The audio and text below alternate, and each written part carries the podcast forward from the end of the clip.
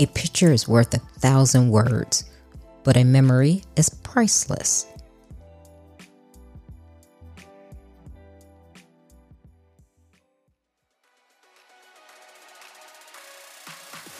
Welcome to Trina Talk. This is the podcast where guests share their stories of pursuing their passions, living a fulfilled life, and empowering others. Each week, I talk with inspiring leaders business owners, and people with amazing stories from around the world in unscripted conversations as they share their successes and failures. This podcast is all about empowering you to keep striving in your personal and professional life. I am your host, Trina L. Martin. Hello, welcome to episode 154. The topic of this episode is Mastering Memory. My guest this week is Chester Santos.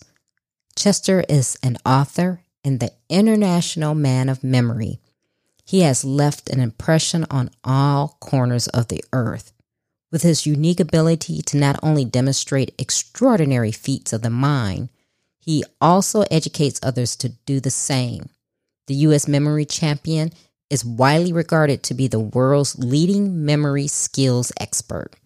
Through his entertaining and educational television and movie appearances, professional seminars, and best selling books, Chester has helped millions of people around the world to realize the benefits of an improved memory and sharper mind. Hi, Chester. Welcome to Trina Talk. Thank you so much for having me, Trina. I'm looking forward to talking with you. I'm excited to have you. Um, as we were discussing, um, you're the International Man of Memory.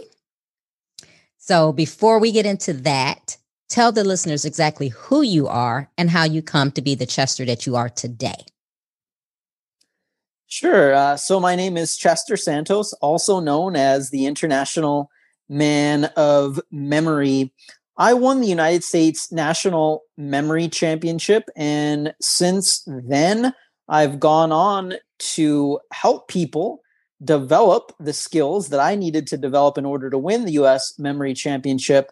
I help people to develop those powerful memory skills and leverage them for more success in one's career, uh, personal life. Also, if people have any kids or grandkids in school, memory skills are useful there as well. I've given presentations now in more than 30 uh, different countries on on that topic. So, how did you how did you get to be the man of memory. How did you come to do this? Because I, mean, is this something? What did you do before you did this, and how did you come to be this person today? Yeah, so actually, how I ended up, eh, you know, in the field that I'm I'm in now is pretty random. Uh, I was flipping channels one night. I happened to catch a segment on ABC's 2020, that evening news program. They had a segment on the United States National Memory Championship. It sparked my interest just because I would often get the comment from people. People would say, Wow, you have a really good memory. So, with those comments kind of in the back of my mind, when I caught the episode on TV, I thought, Hey, people say I have a good memory. Maybe I can do well in this national memory competition, but I quickly found out when I was looking into okay, what are the best people in the country scoring in these events? Uh, they, you know, the, the, top competitors were memorizing hundreds of names, hundreds of computer generated random digits, decks of playing cards perfectly in just minutes. So I found out I wasn't on that level, but um, I was above average. I needed to get to those highest levels. That's when I started doing research into how can one magnify their memory ability from where, where it currently uh, is at? And I guess that's what uh, really led me into this, the place that I'm at now. So, what did you do before you started doing this? When you were just flipping through the channels, what were you, what was your occupation? Yeah, so I have, I guess it was a long route to what I'm doing now spent a lot of time in school. So I have an undergraduate degree in psychology from UC Berkeley, which is related to the field of memory. I originally had majored in psychology to go to law school. I went to uh, law school for not quite two years, about a year and a half. Uh, I was not enjoying it at all. I went into it, to be honest, for the wrong reasons. Um, and I ended up dropping out and getting a master's degree in software engineering instead. Uh, I was working in the Silicon Valley area as a software engineer. And it was during that uh, time period where I caught the segments uh, on TV and I, I decided I was going to start competing in these memory championships. Okay. So, how does one prepare to go into a memory championship? Because like me, I think I always have my mind is always on overdrive. So I always have so many things in my mind that I'll walk into a room and go, What did I come here for? And then after a few seconds, I'm like, Okay, I came here for this. So how do you make, I guess, make your memory better to compete in a membership in a, a championship? How do you do that? Yeah, so for the United States Memory Championship and also the World Memory Championship, which I, I represented uh, the United States in that, uh, later on, it's just like training for physical competition. Uh, you basically have to know the events in and out, how they work, all of the rules, and then just spend your time practicing those events as much as possible. You know, pushing your pushing yourself beyond your your current limits until you eventually reach that level that you're going for. So, I mean, I think for uh, most people that are familiar more with physical sports think of it in the same way. But in this case, I'm memorizing a deck of playing cards, recording the time, trying to memorize it faster, recording the time. For instance, that's one way to go about practicing. Printing out sheets of computer generated random digits, memorizing as much as I can in five minutes. So, since that's the time limit in the actual United States Memory Championship, seeing how many digits I can get through perfectly then pushing myself, you know, to do more and more and more. So just like uh, I guess if you were uh, similar to what you would do if you were preparing for a marathon or something like that, trying to improve your times, it's sort of the same thing with with something like a, a memory competition. Wow. So you just made my head hurt. so so when you print these random numbers, are you looking to memorize every number on the page or certain sequence? Do you have a, a strategy? How does that work? Yeah, so it's just within the rules of the event. So again, that's why I had mentioned it's going to be key first to understand each event that you'll be competing in thoroughly, right? Mm. All of the rules uh, thoroughly, and then you're going to practice within those rules. So in that particular case, how the event would work in the competition is they're going to give you a sheet of computer generated random digits and you're going to have to memorize it in order, right? Mm. The longest sequence that you can get correct in five minutes. When the five minutes is up, they're going to take away all of the sheets, right? And then you're going to have to write that out from memory in five minutes and you know let's say you're you're attempting to write out let's say you're attempting to write out 50 digits okay but there's a mistake at the 10th digit mm. your score will only be nine digits. Oh. So it you know once you have a mistake the scoring stops there. So you really have to you have to know what you're able to do without making a mistake. So again i would say it's pretty similar to uh, a lot of events, say in like the the Olympics coming up. You know, you have to what's the best you can do, but without making an error, right? Because okay. an error will will uh, dramatically uh, impact your score in a negative way. So you say that people would say you have a great memory. Um, was it on this level? Because I'm pretty sure, yeah, you're you're studying the rules of the championship, but I'm pretty sure there's also some conditioning that you have to do for yourself and your mind when you were just going, you know, living your life day to day and people would say, Oh, you have good memory. Did you know that? Was that intentional or were, were you one of these people that could see something and remember it? Yeah, so I just had a better than average memory to begin with. I, at that point, didn't have any sort of formal memory training um, didn't really have any specific types of techniques that I was using. I was probably just good at coming up with connections in my mind between something that I wanted to remember and something that I already knew. Um, but in order to raise it beyond the level that I started out with, I really had to learn a lot of different techniques. So I read all of the different books that I could find on the topic. I did a lot of online research. I experimented with many things, found what seemed to be working best for me personally, stuck to training myself with that small subset of techniques until eventually I did manage to win the United States Memory Championship. And again, now I've been training people around the world in the small subset of techniques that I feel are the most effective and can give you the most benefit right away in your uh, you know professional development personal development and also applicable to school. Mm.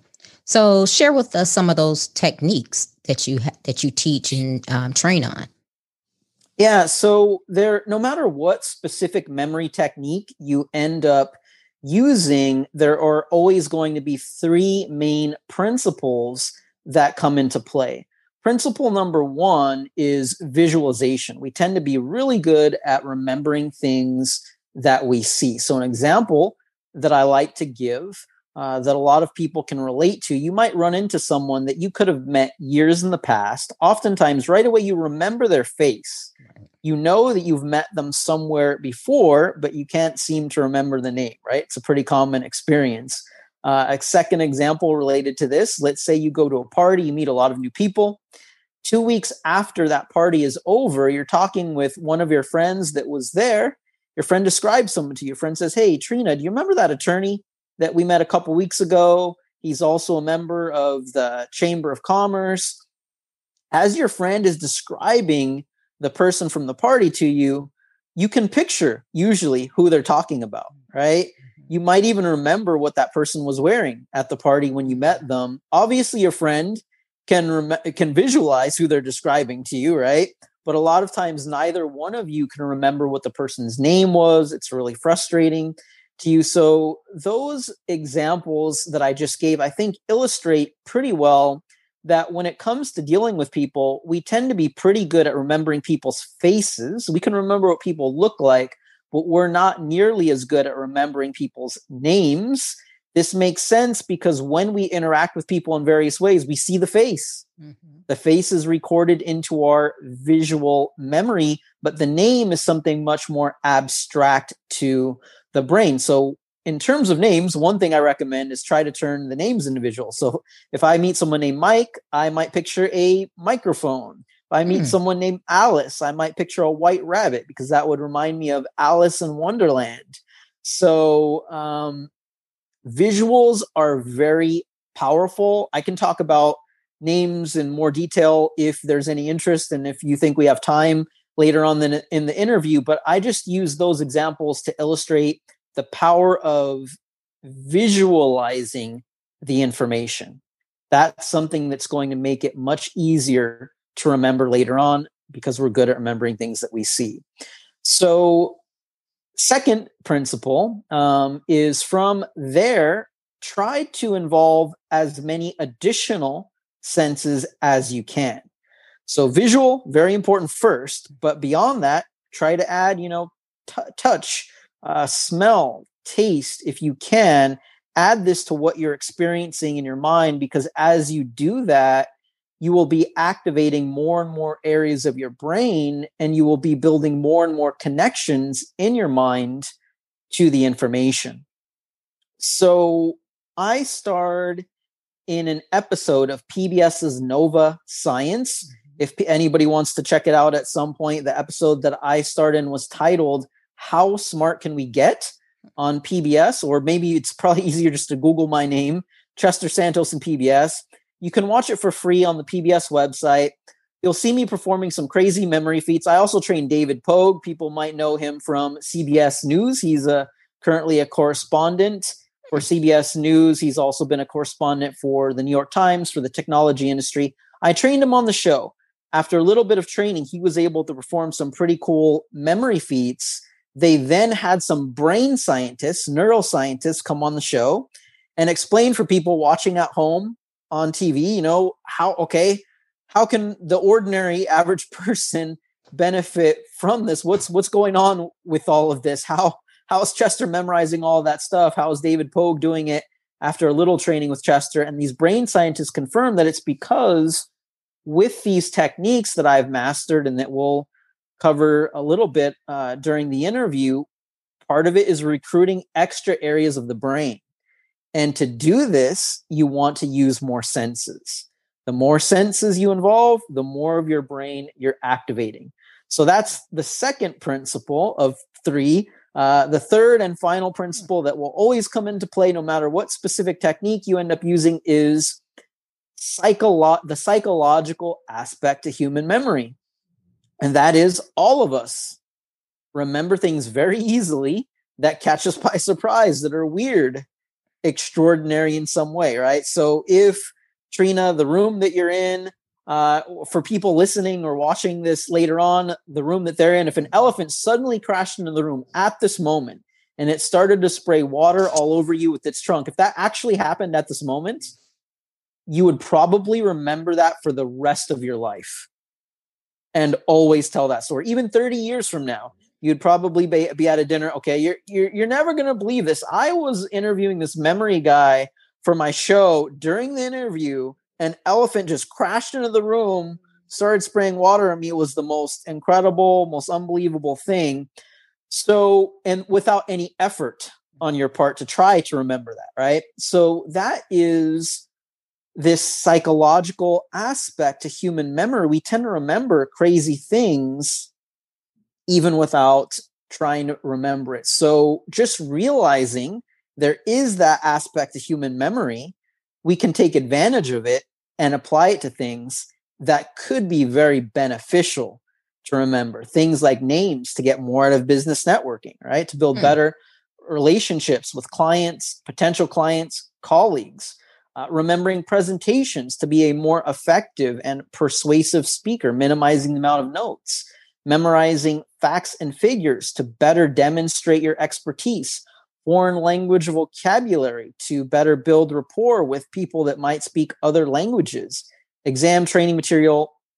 I mean, it just goes on and on. Memory is really fundamental to learning. So, if you can develop memory skills, uh, you're going to have a huge advantage in just about every different area of your life. And that's it. Those were the three principles. Once you've got those down, then you can start to really apply them to you know, all sorts of different memory techniques depending on the information type.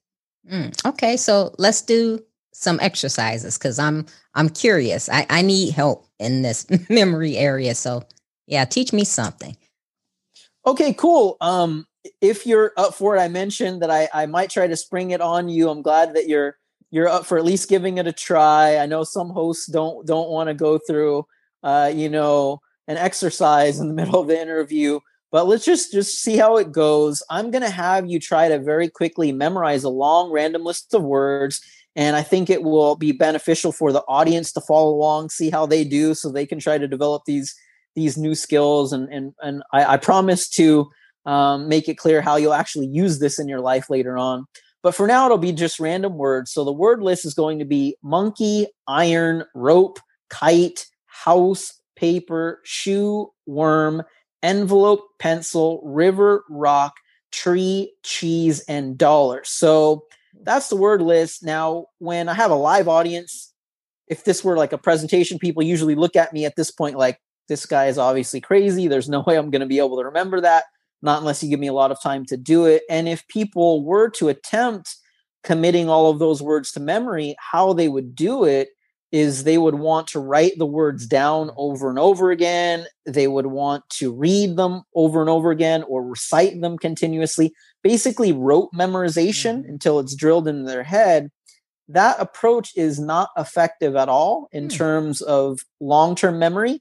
Uh, if you manage to get it in your head, it would be only for the very short term, and it's pretty boring mm-hmm. to, to do it in that way. So instead, what we'll do is incorporate those three principles that I talked about earlier. And I'm going to guide you through a visual, right? We're going to go through an, uh, an interesting, kind of funny story here. Just do your best to visualize what I described to you. Uh, Trina, you can do it with your eyes opened or closed, whatever's more comfortable for you. So the first word was monkey. I just want you, for you to visualize a monkey. That's all. Mm-hmm. Just see this monkey in your head. The monkey is just dancing around, making monkey noises, whatever monkey would sound like. I'm working on the monkey impression. The point here is to see and hear the monkey in your mind, right? The monkey now picks up a gigantic iron, maybe like you would iron your clothes with. So just see this monkey is dancing around with this giant iron. The iron starts to fall, but a rope attaches itself to the iron. Maybe even feel the rope. Maybe it feels sort of rough. Really mm-hmm. just feel that rope. You look up the rope, you see the other end of the rope is attached to a kite and it's flying around in the air. You reach up, maybe try and touch that kite. Picture that kite. The kite now crashes into the side of a house. Hmm. See it mm-hmm. smash into the house. The house you notice is covered in paper. It's just completely covered in paper. Picture that. The next word I had given was paper. Out of nowhere, a shoe appears and it starts to walk all over that paper. Maybe it's messing it up as it's walking on it, that shoe. The shoe smells pretty badly, so you decide to investigate and see why. You look inside and you find a smelly worm crawling around in the shoe. Really see that worm. The worm now jumps out of the shoe and into an envelope. Maybe it's going to mail itself or something. I don't know but envelope was next. So see that worm go into the envelope or envelope. Out of nowhere, a pencil appears out of thin air. It starts to write all over that envelope. Just see it writing on it. Maybe it's addressing it, the pencil. The pencil now jumps into a river, and there's a huge splash like you would never expect to see when it hits the river. The river, you notice, is crashing up against a giant rock Picture that this rock flies out of the river and it crashes into a tree. Really see it smash into the tree. This tree is growing cheese. You probably haven't seen a tree like that. This one is growing cheese. And, and out of the cheese shoots a dollar. A dollar just shoots out of the cheese. Try and visualize that dollar coming out there see the dollar. All right, that was everything. Now I'm going to run through this again very quickly in about 30 seconds. Okay. And your job is to simply just replay through this little story that you've created in your mind. So we start off with a monkey. All right. That monkey was dancing around with what? It was an iron. What then attached to the iron? It was a rope that you felt the rope, right? The other end of the rope was attached to a kite, right? The kite crashed into something. It crashed into a house. Yeah. What was that house covered in? It was covered in paper. Yeah. Really see that paper. What was walking all over the paper? It was a shoe. Visualize that shoe. Something smelly was crawling in that shoe. It was a worm. Really see that worm. The worm jumped into an envelope. Really see it go into that envelope what was writing on the envelope? It was a pencil. Pencil was writing on it. See the pencil. The pencil jumped into a river. See it hit the river. The river was crashing into the rock. That rock flew into a tree. Really see it hit the tree. What was that tree growing? It was growing cheese. And what came out of the cheese? It was a dollar. All right.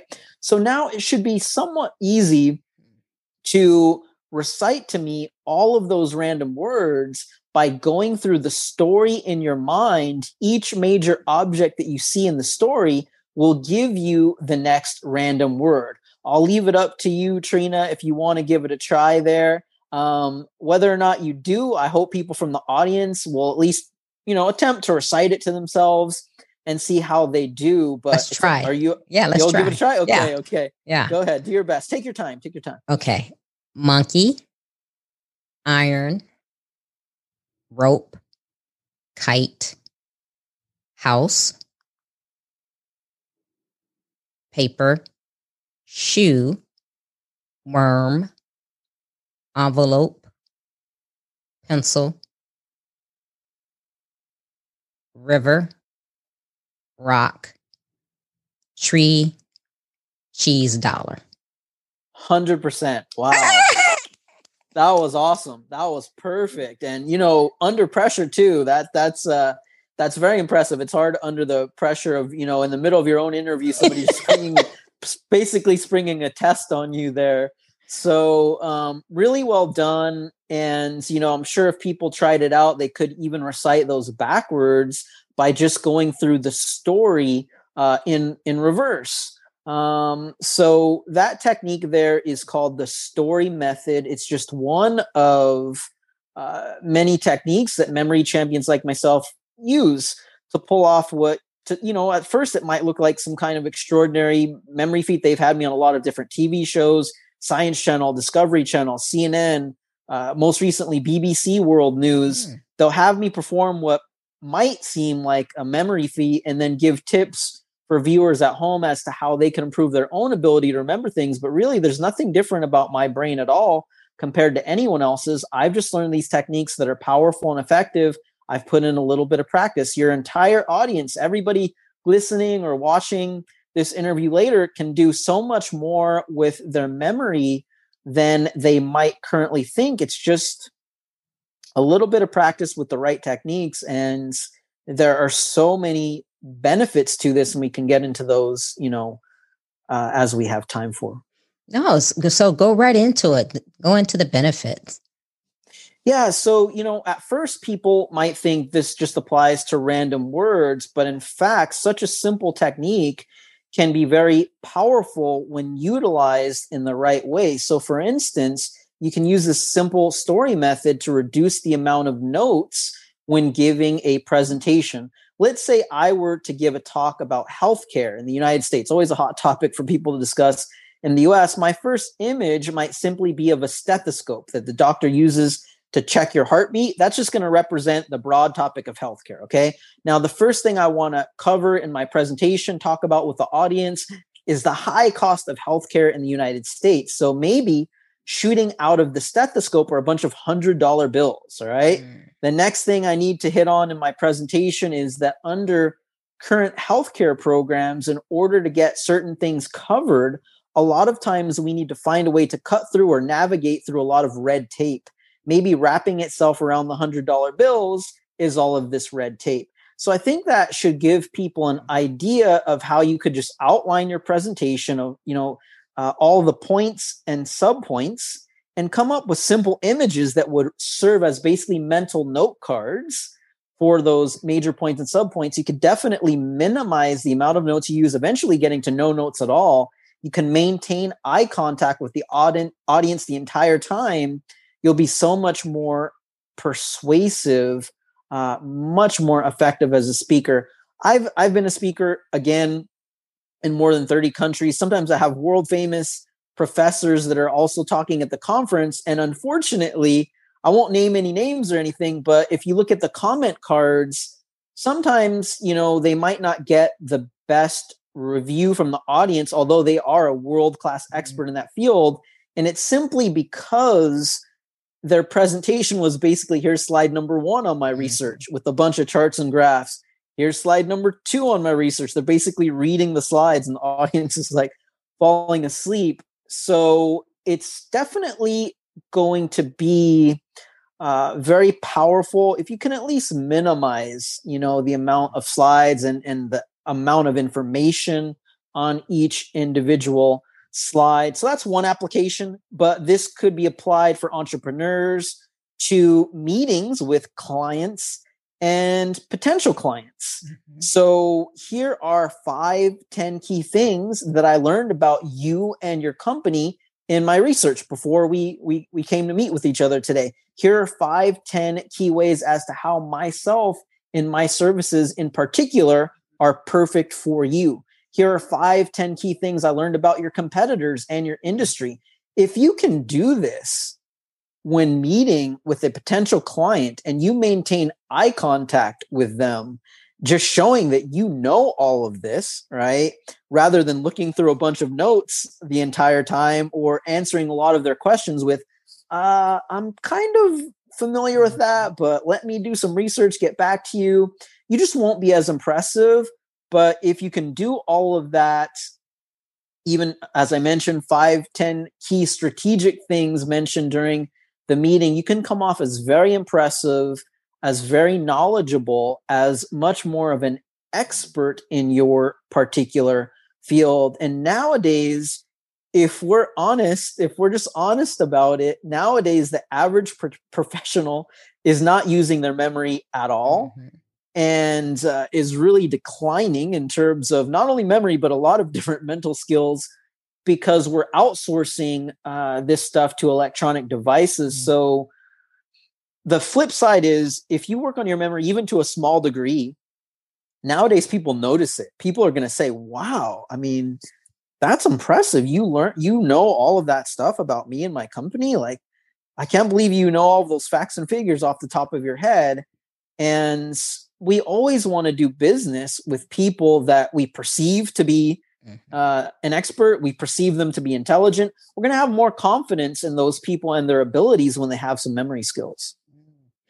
That's so true. I mean, I'm just listening to you and I'm like, yeah, yeah, it, it is. It's it's very impressive to do that.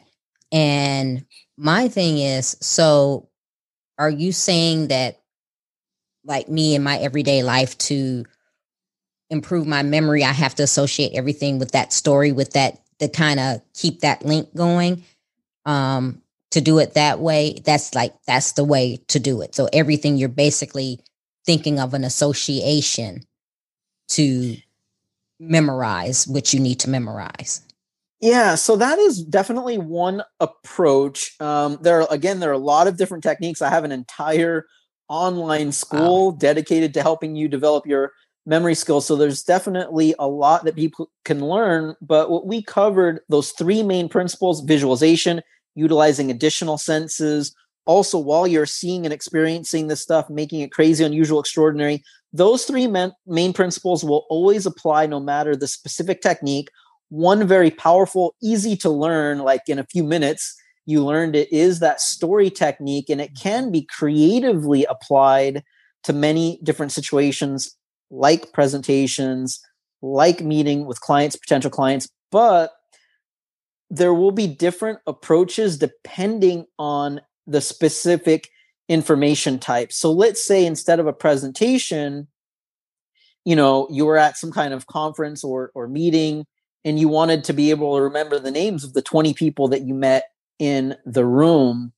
Um, I had briefly hit on, you know, a visual for the name, like, you know, a microphone for Mike. You would want to also, in the case of names, add something else there also link the image to something unique about the person's look. What is unique to you about their look? So if I'm meeting someone named Mike and I think to me he's got interesting looking or unique looking hair, I might imagine that the microphone is getting tangled up in his hair. Mm. So what happens is the next time you see the person later on in the conference or at the end of the meeting, right? You want to try and see if you remember everyone's name. All you have to do is ask yourself what is noticeable to you about the person's look. What you initially personally noticed is very likely what you'll notice again. You'll notice the hair. What, the image that you put there will come right back to you. So you're going to see the microphone getting tangled up in the hair. It's going to remind you that this person's name is Mike. So it's a little bit of a different approach rather than with the story we're linking each subsequent uh, visual to the previous visual. In the case of names, we're linking a visual representation of the name to something visual on the person themselves, something about their look. So you'll see again, basically the print, the main overarching principles remain the same, but how you exactly implement them will differ based on you know the exact information type.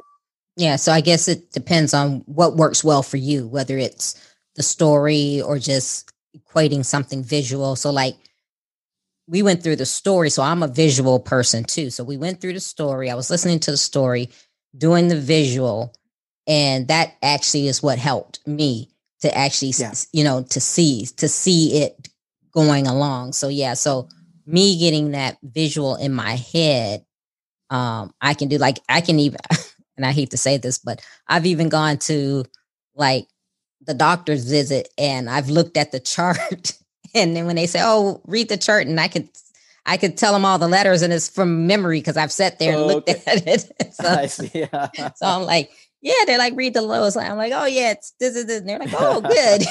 and but that's funny. Yeah, it's because I've looked at it like beforehand. So yeah, yeah, it's, yeah, it's just being a visual person. I guess I have that little strength, but this nice. is very interesting. And I'm wondering, um, in the places that you talk and people that you train, is this something that can be taught to people like to stop the onset of Alzheimer's? Is this something that you that you train on, or do you even um, know how that would work?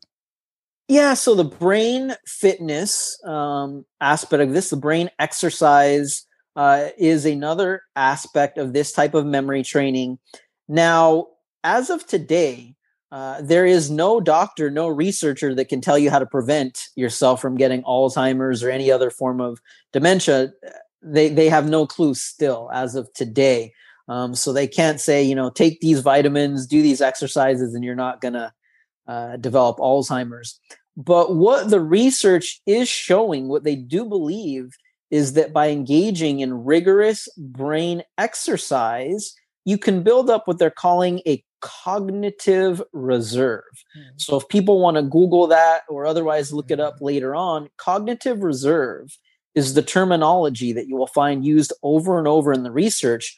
They believe that this might help to make you more resistant mm-hmm. if you do unfortunately end up developing some form of uh, dementia later in life. So you'll have more years of mental clarity that you wouldn't have had without this cognitive reserve. Basically, it means some extra brain muscle. So it's going to take more years mm-hmm. before the disease will start to affect your core functioning.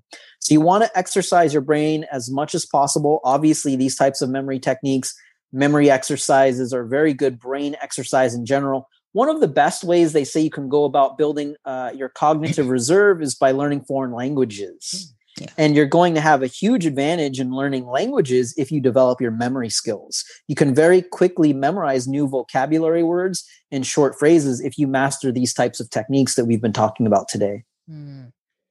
So, I just, this question just popped in my head. I know earlier you were saying the rote memory is not really um, that good. So, I mean, most of us, that's how we've how we've learned, especially like going through school. That's what they've taught us, you know, basically the rote memory um yeah why why is it is it because we're just memorizing something for that m- moment?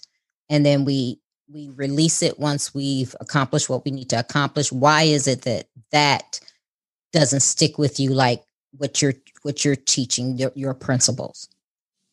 Yeah so really what it comes down to with rote memory you're not efficiently using your brain. Hmm. so with these types of techniques without realizing it, you are activating many different areas of your brain. Um, that is really what makes this different, what makes this more powerful and more effective. I recommend if it's something important that you need to learn in the long term, that you combine these types of techniques that are going to activate many different areas of your brain. Also, just because it's a more creative approach, it's more interesting, right? And engaging. That helps. You want to combine all of this though with spaced repetition. What I mean by that is reviews spaced out over time as opposed to 20 30 reviews crammed in tonight right also known as mm-hmm. cramming how student mm-hmm. how students usually study for exams right so basically they can spit it all out on the exam and then it vanishes mm-hmm. from their head afterwards instead you would want to review maybe the same day uh, you're initially um, you initially started to learn the information, do one review, ideally right before you go to sleep. Hmm. That's something that's kind of a, a little brain hack there. Because if you do that, your brain will actually process the information overnight.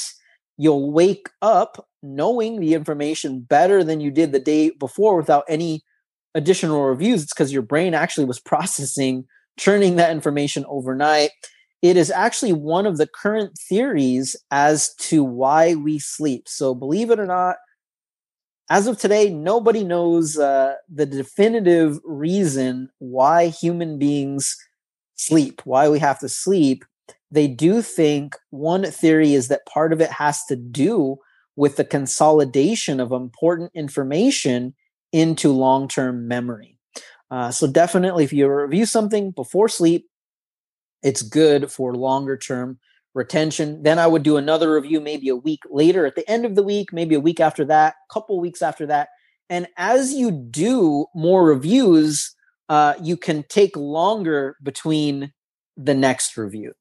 So, mm-hmm. you know, when you review it then months later, you're going to know it maybe even, you know, many months or even a year. It starts, it really starts to get locked into your long term memory.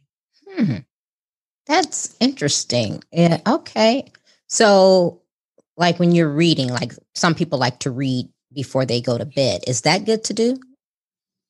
Um, now I I I don't know if that's going to affect as far as you know causing you to stay up longer or something because your brain is churning through that information that you just read. I don't know about that, but I would say that it is it would be a good idea for retention. Okay. So if it's something that you want to remember uh, later on, r- reading that information or reviewing it right before sleep should be a, a good time to do it for sure. Huh. Wow, that's so. In terms of retention, good. In terms of maybe staying up, I'm not sure. yeah, I meant the retention part, but wow, this has been very uh fascinating and very interesting. So yeah, so that's interesting. So you, do you you actually work with people on helping them with their memory? Yeah, so I do private coaching, but on a very limited uh, basis. It's not really a large part of what I do. Uh, mainly, I'm an international speaker at conferences, corporate events, uh, association events all over the world. And then to help out individuals, I now have an entire online uh, memory mm. school. Oh, gotcha. All right. That's interesting. Well, I'm going to get into the questions. So we're going to see how you can answer these. Are you ready? Yep. Okay. Let's do it. So, number one is who or what motivates you? Who or what motivates me? I guess, you know, myself in that trying to be better than the previous version of myself. I'm always, I'm very much into professional and personal development. So, really, I personally like to, uh, I enjoy developing new skills. Uh, I'm currently working on learning Russian myself. Uh, memory skills give me definitely a big advantage. Um, people are impressed with how quickly I can learn the new words, but uh, I ha- even have other things to work on from there. I can remember the words, but the pronunciation is a little bit uh, tougher for me. Getting my mouth tongue position, um, you know, getting that down correctly and pronouncing the pronouncing the words uh, correctly. But languages, other skills development. Um, I'm put motivated by uh, personal and professional development. Mm. What demotivates you? Demotivates me. Mm-hmm. Hmm, that's a hard one. I don't know. I guess maybe fatigue can uh, is something. So you got to get enough sleep. I, is very important for memory. By the way, enough sleep uh, is really good for, or it's it's it's very. Um, you want to get the the it's seven to eight hours generally recommended. It will vary from individual to individual, but definitely get enough sleep, uh, or it's going to have a, a negative impact on your memory and other mental functions. So that usually makes me uh, less motivated when i when i'm traveling too much didn't get enough sleep. Mm. when was a time that something was said or done to hurt you but it worked for your good? Said or done to hurt me or worked but it worked for my good. Another tough one there so i don't know if it was necessarily said or done specifically to hurt me. But I will say that I got a lot of negative comments and discouragement when I went into this as a business. So, again, I have a master's degree in software engineering. I was working as a software engineer in the Silicon Valley, which is a pretty, you know, at least solid, um, comfortable career. So people thought I was crazy for trying to go into this, you know, memory field, training people uh, speaking on, on, the topic. So a lot of discouragement, negative comments uh, in that respect. But it benefited me, I guess, in that maybe it made me even more motivated to prove people wrong. And now, you know, now I'm pretty happy with where I'm at and what I've been able to accomplish over over the years. Mm.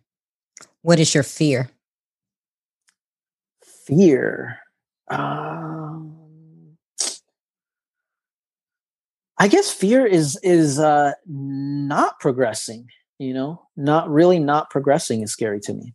Mm. I'm always trying to continually improve professionally and personally. Mm. Is there a time when you wish you had done something that you didn't? Oh yeah. Um a lot of times and it's usually I end up doing it, but I think one lesson I've learned is when something interests me, um it's better for me to just do at least start it uh, right away. So actually, one of my favorite quotes is that you don't have to be great to start, but you do have to start to eventually become great at something. So I guess that's I guess that's my answer. There there are things that I, I wish I would have started earlier. Um because I know in, in the end it ended up being beneficial. Okay. Is there a time that you wish you had not done something? Uh, is there a time that I wish I had not done something? Let me think about that. Done something. I guess, you know, it's just in my, you know, everyone's experience will, of course, differ. But I, I've been a one man business now for 13 plus years uh, solo entrepreneur and i've just had some bad business experiences in terms of working with the wrong people like i never should have worked with that person so that's kind of what comes to mind when you when you ask that question uh, something i wish i didn't do is not working with certain people mm-hmm. um, what is your definition of success my definition of success, I think, is pretty much doing something that you enjoy and at the same time having a positive impact on other people. Uh, I think if you can do that, you're you're definitely a, a success. Mm. How do you recharge? Sleep. so I try to get I try to get as much sleep um, as as possible. Sometimes I just uh, I can't get it for whatever reason. I'm a little tired today because I had a I agreed to do an, a, another podcast like early in the morning, but it was the only time. You know, so when things like that happen, um, I, I definitely feel like it affects me mentally. But sleep is the best recharge. As much sleep as I can get. So, aside from memory, what else are you awesome at? aside from memory, what else am I awesome at? I think I'm just pretty good in general at personal, professional development, but only because I learned. I've well, I've, I haven't completely learned it, I guess, but I've tried my best to benefit from that lesson of just get started. You know, when I really something interests me, you know, sign up for the class right away. Um, you know, just get started in it and i think that's gone a long way toward helping me to slowly develop new skills over time what legacy do you want to leave um, i really just based on what i'm doing i, I hope that my legacy will be to have made an, an impact on the world in terms of helping people to develop better memory uh, memories and sharper minds around, around the world Give the listeners one motivational takeaway. One motivational takeaway, I think, is that we've seen, hopefully, people saw with that interactive exercise that in terms of memory, you can probably do a lot more than you might currently think to be as possible for you. And I think that doesn't just to apply to memory. It probably applies to many different areas of your life. I think we might be capable of doing a lot more than we currently think in certain areas, but we just need to get started in, in improving and, and learn the right approach, practice a little bit. Okay, Chester. So tell the listeners how they can connect with you, if they want to work with you, where's your next speaking event? Um, tell us what you got going on. Yeah, so really, if people would like to go deeper in terms of memory skills development, uh, I have an online school. The URL is memoryschool.net. I would visualize maybe a giant fishing net to remember that it's .net. So it's memoryschool.net. I set up code Trina in honor of being on your show. Uh, I set it to be valid for 25 uses. I have no idea how many people from your audience might be interested in it, but in any case, the first 25 people to use code Trina should see the enrollment fee go down to zero. So um, there is normally a $200 enrollment fee to get started at memoryschool.net. Um, but use code Trina if you are one of the first people, uh, anyway, first 25 to use it, you should see that enrollment fee go down to zero. Wow. So, listeners, don't forget, go to memoryschool.net and use code Trina to get free enrollment. So that's very good. And I want to thank you for doing that. That's very generous of you. Um, it's been a pleasure talking with you. Um, this has been kind of fun and putting me on the spot, and I actually got everything right. So I'm happy. Great job. Yeah, you were very impressive, flawless there under the pressure. Um, you know, thank you again for having me on. Uh, I added you on Instagram before this. People can find me there as well on Instagram. I look forward to keeping in touch with you. Thank you again, Trina. If you like Trina Talk podcast, please don't forget to go out to iTunes and rate it five stars and leave a review. Also, who else in your life do you know that needs some motivation and inspiration in their lives? Don't forget to share Trina Talk with them. I hope you have a great week. And remember, if you change your mindset, you can change your life. Keep striving because success is a journey, not a destination.